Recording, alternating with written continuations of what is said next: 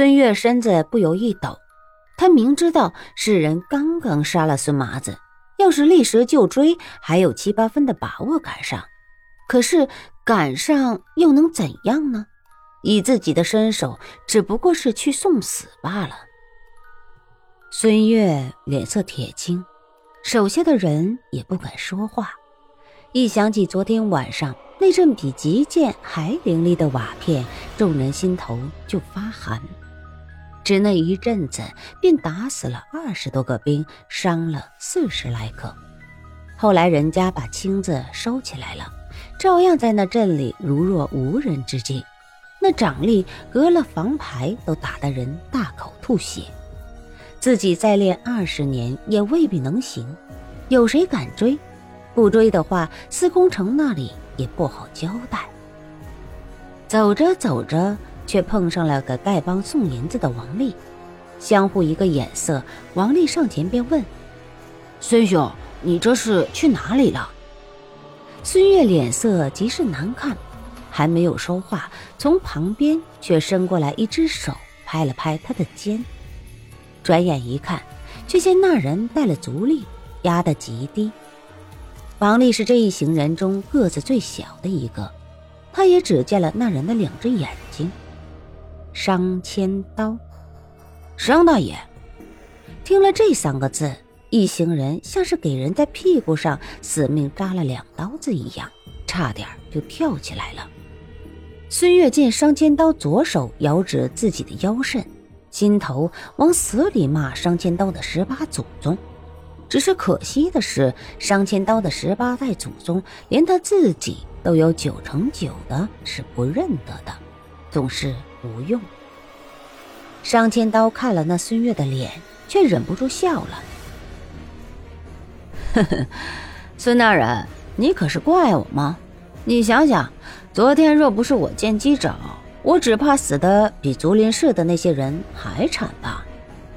孙悦一呆，说不出话来。商千刀手垂了下来。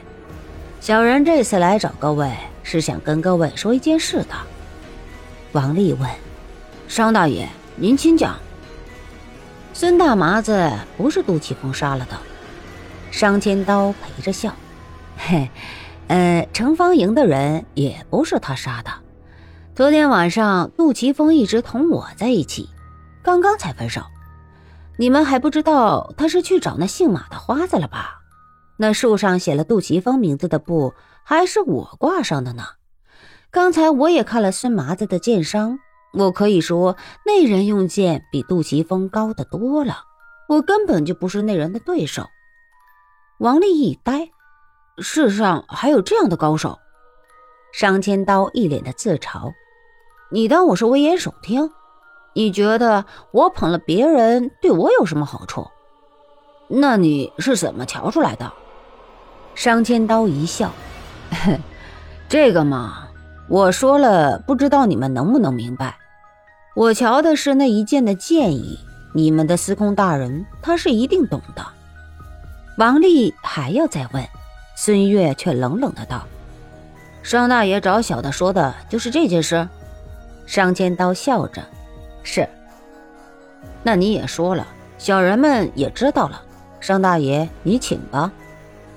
商千刀一怔，笑了：“哼，有意思，真有意思。嗯，各位大爷，草民这就告辞了。”王丽想不到商千刀就真的走了，老半天眼中还是那死都不能相信的神色。孙大哥，你赶他走？孙越淡淡的道：“你不是都看到了？他真的走了？废话，怎么可能呢？他怎的真的被你我这样的人都能赶他走呢？”孙越冷笑：“哼。”你认为我们有多了不起吗？人家那是根本就没当我们是回事。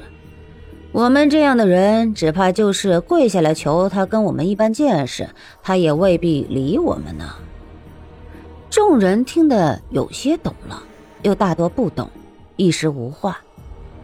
燕震一整天都是脸色发白。虽说他杀了孙麻子是清理门户。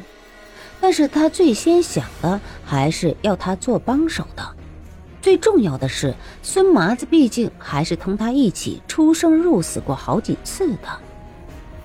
白天有些伙计模样的人来敲自己的门，但一眼他就瞧出那些人是江湖人。后来一个伙计也告诉了他，有人杀了丐帮的马长老，众弟子是来找人的。他自己一肚子的事都没有头绪，虽听了马天行的死信。也只是吃了一惊，觉得可惜，遂又放开。晚上，燕振打发了进房收拾碗筷的伙计，自己关上门，找好了夜行衣。他也不知道自己还要做什么，自己应该做什么。